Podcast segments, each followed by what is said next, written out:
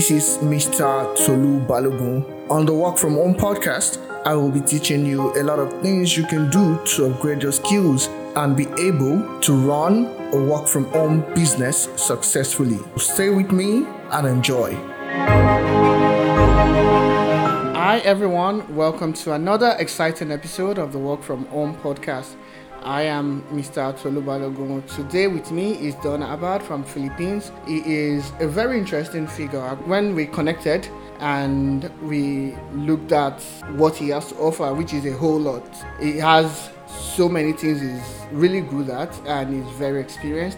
I looked at everything and I was like, even before contacting him and telling him this is what we should do, I was like, we need to do at least two episodes with this amount of experience. And definitely, I know everybody is going to agree with me that we are going to find a lot of valuable stuff with Don in the Work From Home podcast. So, this is our first recording, and we'll be talking about content creation for business. Uh, I'm especially interested in this episode because a lot of businesses tend to focus solely on marketing and not realize that there is a place for content marketing. There's a place that it allows you to put out the information that your prospects, the people out there, need to see to understand where you are coming from. And that is very important. And not only is don someone who understands content creation he's also a storyteller. This is a very very perfect synergy and I'm super excited to have Don here. So enough of me talking for now. Don, please can you introduce yourself to the listeners? Of course, thank you so much for having me, Tolu, and I hope I live up to that expectation that you set forth in that introduction. As he said, my name is Don Abad. I'm based here in the Philippines, and whenever I talk about my story, I always like to preface it by saying that I wear a lot of hats, but I am a storyteller at heart. Uh, I remember as a kid, uh, you know, we're always asked the question, what do you want to be when you grow up?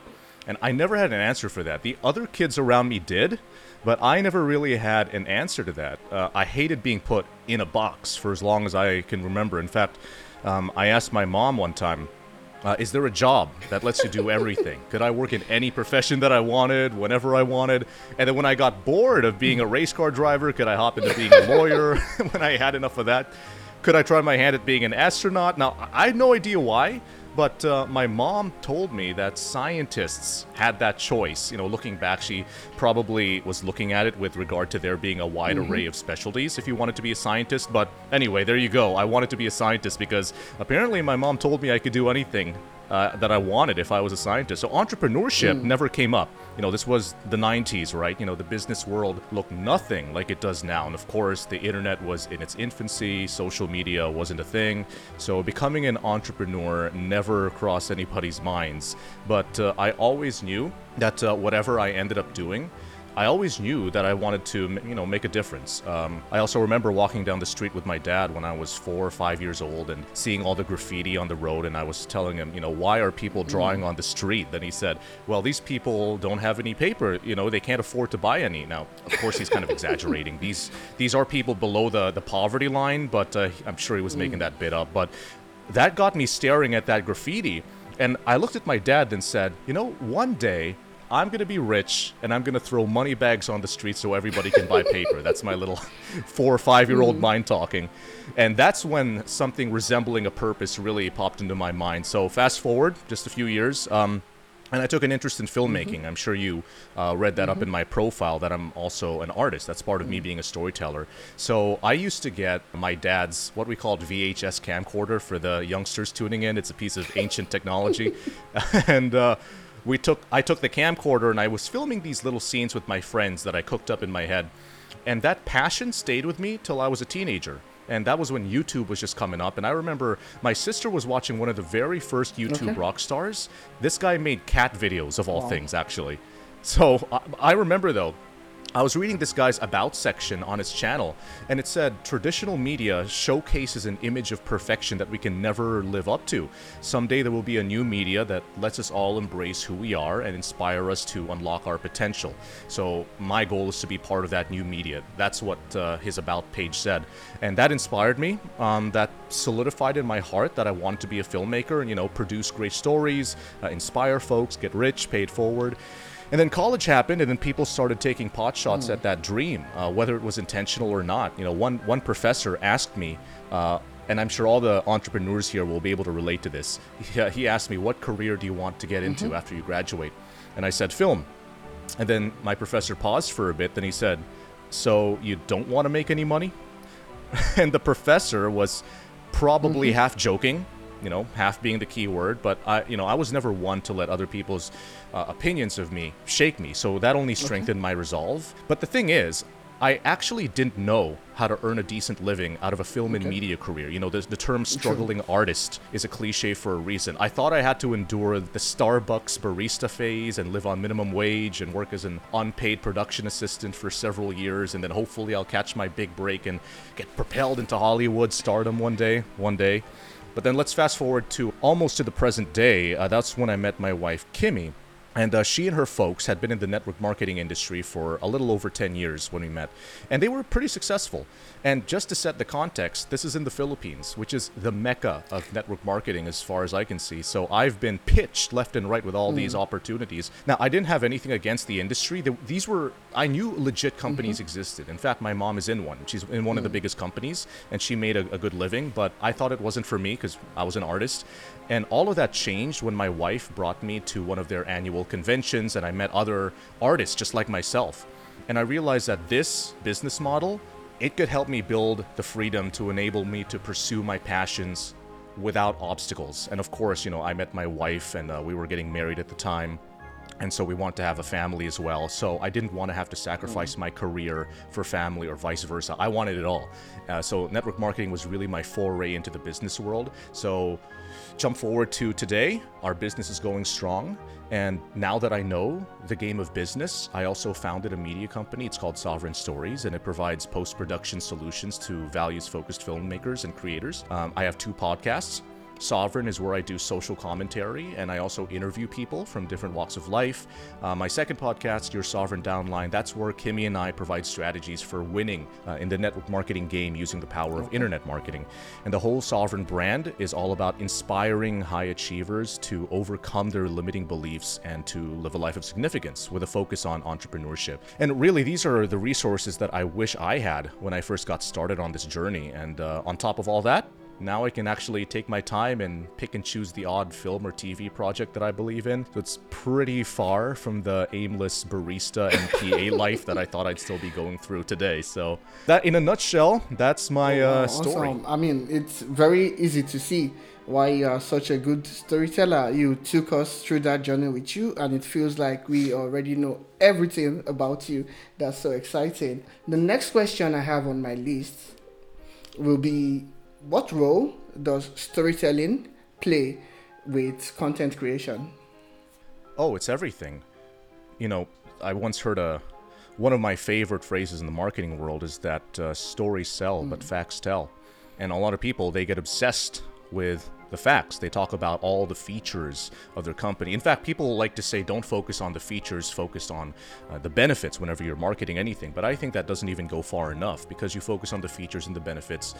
But then what? Okay, you recognize that I have a problem that you can solve, but I can't exactly relate to you. Find me something that I can relate to you with. And that's where storytelling comes in. Even if you're a company where there's not one individual that is the face of the company, even if you're just known as a brand, just as a business, storytelling how the company came to be, the people within the company, your employees, your team members, the founders, the partners, talking about them from the human angle helps to really convey the humanity behind the image of that brand, behind the brick and mortar, behind the uh, the storefront.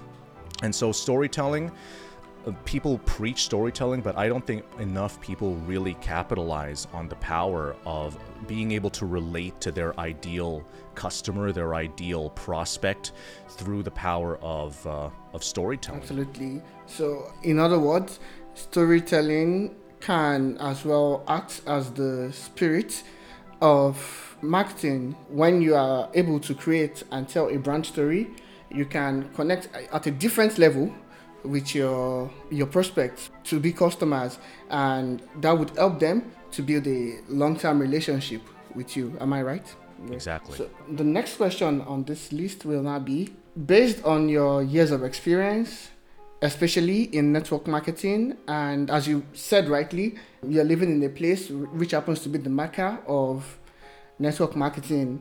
How can people who are listening to us right now, how can they create effective content for their business?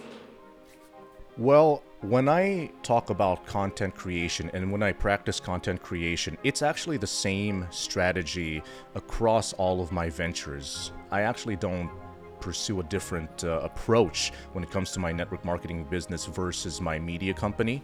So I think it's it's good just to talk about content overall, um, if you don't perfect. mind. Let's just get into it. I mean, content, it's become a, a buzzword, right? For anyone who has any sort of venture online. So, again, network marketing, uh, creative agency, even if you have a nonprofit, even if you're a solo influencer who just happens to be selling products uh, behind your personal brand. Everyone talks about uh, content. Gary Vee, uh, even Russell Brunson. In fact, Russell uh, calls it publishing. You got to publish consistently to get attention and draw the right people to you. Um, I think it's important to distinguish between creating content like a content creator and creating content like a marketer. And there is a huge difference, and that difference is really the difference between cash in your pocket and spinning your wheels.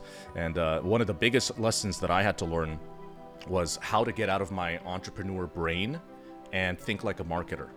And that's another difference that most people are aware of because as entrepreneurs, uh, we usually hear from other entrepreneurs that content is king, right? So again, Gary Vee, but that's exactly why there is a difference between creating content like a content creator and creating content like a marketer. So when I'm talking about content, I want to focus on pillar content specifically because these inform how the rest of your content machine plays out. So pillar content, these the big 3 are uh, podcasts, blogs, and YouTube videos. And some people they do Facebook lives or even IG lives as their uh, pillar content. But as far as I'm concerned, if you're a proper business owner who wants long-term trackable growth, stick to a podcast, a blog, or a YouTube channel, or all three once you start building out your system. Now, uh, what do people normally say? At the end of a podcast episode or a YouTube video. They say like, subscribe, leave a mm-hmm. comment, right? And uh, in fact, that's how most people track their success. Those mm. vanity metrics, likes, comments, shares, subscribes, but those vanity metrics don't mean a thing. As a marketer, there are only two key metrics that you need to be looking out for, and that's mm. leads and sales. That's it, leads and sales. And that starts not by asking them to like and subscribe. People think that just because somebody comments on their Instagram posts, that they're a lead. And that's not true. The people who commented on your post is a commenter, mm-hmm. they're not a lead. So, what you should really be doing instead at the end of your episode or your video or your article is to give your call to action. You say, hey, if you like these tips, I have a free template, ebook, course, whatever it is. Click on the link below to get it. Boom, you're building mm-hmm. your email list. That's an opt in, that's a captured audience that you're starting to build. Now they're at the bottom of your value ladder, and now you can ascend them with paid products and you know, going from low ticket to higher ticket. That's a mm-hmm. different subject. But anyway, that's the bird's eye view of what it means to create content like a marketer instead of just uh, a business owner. And in case you have any other questions for me, I'll just stop right there. No, I mean, I would want you to go ahead with that because you are making so much sense and this is really interesting. Uh, I wanted to, uh, I think it's important to address some objections to that. Some people might say, won't people be turned off if I'm always pitching something at the end of my content? I'll tell them not if you're providing them real value. You know, Again, if you're a business owner and you're leveraging content marketing specifically to build your business, this is really important. You know, if you give your listener or your reader exactly what they expected when they clicked on your episode or your video or your article and then some, they're going to want more. That's when you offer them something that gets them on your list. So if the pitch takes up the majority of the video, then hmm. that's a problem. The point is not to let the call to action get in the way message. of the message that you're communicating on your video, right? If you do it right, your audience will thank you for giving them more stuff, for even pitching them something that's paid. Because now that they have that know, like, and trust factor, they're willing to vote with their hmm. wallet and pay for something that'll give them more value. You've already proved yourself to them, but that only starts when you're giving them true authentic value at the front end, not just pitch them directly. You have to court uh, your audience or your reader. And of course, that doesn't mean don't put out content with no call to action. You know, pure value content. Your audience is going to appreciate that too, but the key is to know the difference and don't be disappointed if that video or that article or that podcast doesn't move the needle forward on your business.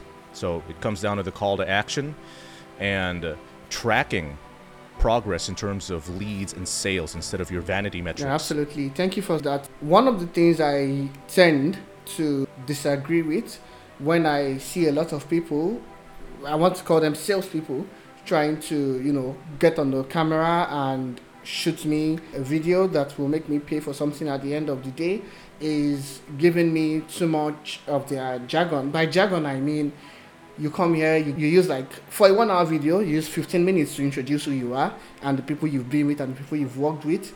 And you use another 15 minutes to tell me about all the places you've traveled to in the world. And then the real content you want to give me is just about 10 minutes.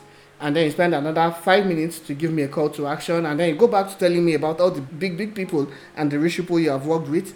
And then use another 30 minutes to now try to upsell me for some other bigger programs that you're selling the real value that you have provided for me is just 10 minutes, but you have used a whole lot of time to just distract me from the main key message. What's your opinion about that? Right. Again, it comes back to as long as the pitch doesn't get in the way of the content that you're providing. And it's not a disconnect either, because I don't know, I can't pull up an example right now, but if you're talking about the top 10 places to go in to, to have a vacation in in 2022, and then uh, you, you pitch them something uh, totally um, unrelated to travel, which um, is, is kind of hard to do, but I think you yeah. understand my point that if we're going to be talking about travel tips, you pitch them something that's related to travel to complement them. Because here's the key to being able to give them a call to action that they mm. resonate with. Whenever you give people information or value, you're not only giving them value, you're actually giving them a problem in addition to the value you give them. For example, if you give them the top 10 countries to visit in 2022 as the world goes into the new normal post corona. Mm-hmm. You now give them a problem. Now they're probably thinking, okay, so now I know these top 10 places, but how do I actually plan for them? Mm-hmm right? So you can pitch them something like if you like this list, if you appreciate the content that I'm putting out, I created a checklist, a travel checklist for you to fill out when you're planning your trips in the midst of 2022, the new normal, when the countries are still opening up, when there's still restrictions. I'm sure you're wondering in your head all the time. It's like, how do I navigate the restrictions and actually enjoy the vacation I'm going to be going on? Here's a checklist to make sure that that process goes smoothly for you. Now you solve that problem, mm-hmm. right? That you give them once you offer them a value. So, uh, one more quick example. Um, this is specifically for my network marketing um, training platform so I give generic network marketing training, right? I, I talk about uh, creating content that a lot of network marketers they don't think mm-hmm. about creating content and leveraging the power of internet marketing to build their businesses. So I'm always telling them create content, create content. Now I just gave them a problem. Right? I gave them value. It's valuable to know that you have to create content for success, but now I gave them the problem of mm. how do I do that? right? Now they want to know how do I actually create content, and then I provide them my free resources for starting a podcast and uh, content strategy and all of that. So that really is the key to not create that sort of uh, to not create that screen where they get mm-hmm. jolted out and then they say, Who are you trying to pitch me? I just wanted to get this mm. free information. Make sure that whatever you pitch them on, your call to action complements and provides a solution to the follow up problem that you gave them when you offer Absolutely. your value. That makes a lot of sense. Yeah. That makes a lot of sense. So, what are some of the things you think business owners need to think about. As you said earlier, the bird's eye view, the big picture. We know you've talked about the pillar content. What are some other things that the small businesses need to key into before they even start saying they want to create content for their business? Before they start creating content for their business, I think that should be the first thing that they should actually consider because they have to put their voice out there. There's actually one thing I wanted to share with your mm. audience, Tolu, that most people, most uh, business owners don't even think about when it comes to creating their content, which is to get on other Absolutely. people's shows. What I'm doing right now. This is so underrated. I don't know why not enough people talk about this. You're creating content, right? You're putting your digital footprint out there so people can find you. I highly, highly suggest that you reach out to podcasters or YouTubers and become a guest to be interviewed on their show. Why? Because you tap into their audience. And again, you know, you're forced to not pitch mm. on their show. If the podcaster can tell that you're in it just so you can pitch your thing, your product, or your service. They're not even going to let you on in the first place. And it's usually a long form conversation. We're on here for 30 minutes. Some people have you on for an hour, an hour and a half, sometimes two hours. You can't be pitching all that time. You got to be given constant value. And then at the end, if you get invited to uh, share what, what you have going on, then you can provide your thing. But that really is the best avenue to be able to get yourself out there in the most beneficial way. Whenever you're about to launch a product or service, in fact, I'm in the middle of doing that right now, set yourself a goal to get interviewed on, let's say, 30 podcasts three months out from the launch of mm. your product or your service. That's going to get you a lot of traction mm. on launch day, and it's so much more powerful. 10x more powerful than just putting out your own content and trying to get yourself out there in the world, especially if you have a small list, especially if you, if you have a small audience. Create that momentum by partnering up I like to call it, with other influencers in your space and help each other win. Create that mutual beneficial relationship with them and all of you. You know, all the the tide is going to rise and lift all boats if you partner with each other and get on each other's shows. That's my yeah. that's my biggest then, tip. Um, I also read on your profile you were talking about how you were in that space where you consumed a lot of content, vlogs, ebooks, audiobooks, almost everything you could lay your hands on. Mm-hmm. What role do you think that played in you becoming a successful content creator? Oh, that was a huge part of it because I write there that consuming all those resources led me down the rabbit hole of entrepreneurship. That was a world that I thought was reserved for, you know, the hard numbers guys. You have to be a super organized type. Of course, this was back in the days when entrepreneurship, the entrepreneurship culture was still bubbling up. And um, back then, my impression was you had to be this sort of charismatic, suited up sort of individual, which I thought was the complete opposite of being an artist. But my biggest problem as an artist was how do I actually monetize my art, my creativity? I was a filmmaker, mm-hmm. and again, I thought that the only path to success was to become a waiter or a barista, to take these odd, unpaid jobs, even just to build up my resume. And nowadays, you're wasting your time as an artist if you're doing that. There's so many ways. You have to build a brand.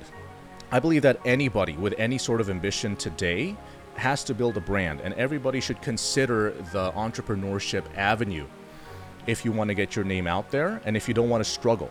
Of course, th- during those first few months, those first few years as an entrepreneur, as an artist, whatever, whatever you're building the brand for, it's going to be hard to gain that traction. But that's the the same is true for any venture. Same is true for any venture. But you shortcut your success by consuming all the resources that you can. And there's a ton of hmm. free stuff out there here's your podcast right now, Tolu, the Work From Home podcast. This is an amazing resource. This is 2022. Everybody's looking for alternatives for the past two years, in fact. So you're doing a great thing by having this podcast out there, and I'm honored to be a part of it. And hopefully, people will get something, a golden nugget or two, out of our conversation today. But just open your mind to learning new skills and it's going to take you so far in today's attention okay, economy. Great. So the last question I'm going to ask you before I go ahead to ask you about how people can contact you is definitely through consuming so much books and all of that. There are some specific books that you would recommend to people who are trying to become content creators or marketers or trying to grow their business. Can you just give us like three of those books that you can recommend right now? Honestly, it's not so much books that I consume for that information, but uh, YouTube videos and podcasts. But if you want a solid, timeless book or set of books, really look look at anything that uh, Gary Vaynerchuk puts out. Look for anything that uh, Russell Brunson puts out, his Secrets trilogy, Traffic Secrets, uh, and uh, that gives you a lot of information on how to have patience while building your content while also being strategic about it so that you put out true value. And the approach that both of them use is a long term one. If you're in it for a quick buck, good luck to you. You might get the quick buck, but then you have to start all over again the next day. Uh, Gary Vee and Russell Brunson have been two of the biggest influences uh, for entrepreneurship and marketing for me. So any content that they put out, that's what I recommend. Because um, I love um, the fact that you mentioned the long-term strategy. Because for me, I look at a lot of businesses, I see what they are doing, and I look at it. I said, this business model that you're pushing out there right now is not sustainable. Even if you take a leap right now and you leave me at the pace I'm going, in the next five years, wherever I get to, you will not be able to catch up with me, even with your gimmicks or whatever you're doing, because there is an effect that comes into place when you are doing content marketing for the long term. It's a compound effect.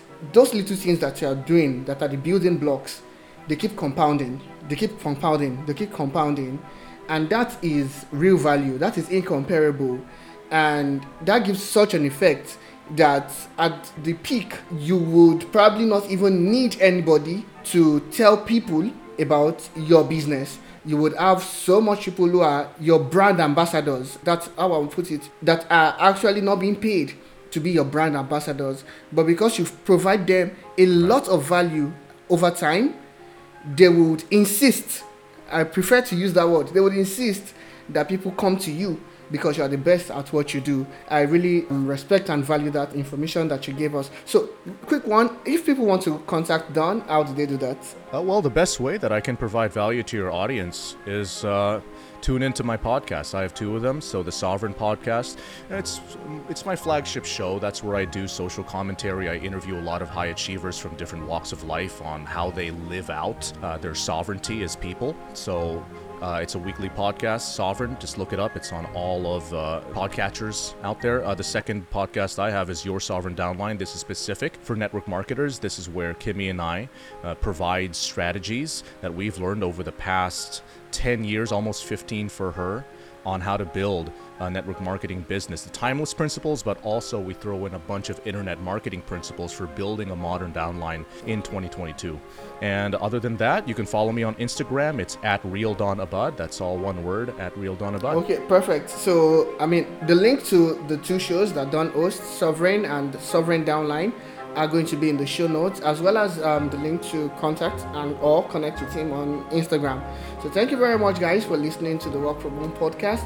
And don't forget that there's a lot of value out there that you can be a part of. And if you found this podcast episode very interesting and helpful make sure to share it with your friends and your families and even people you don't like. Maybe because you share that to them they would start to like you or you would start to like them or maybe you would find something in common Thank you very much and have a good day, guys.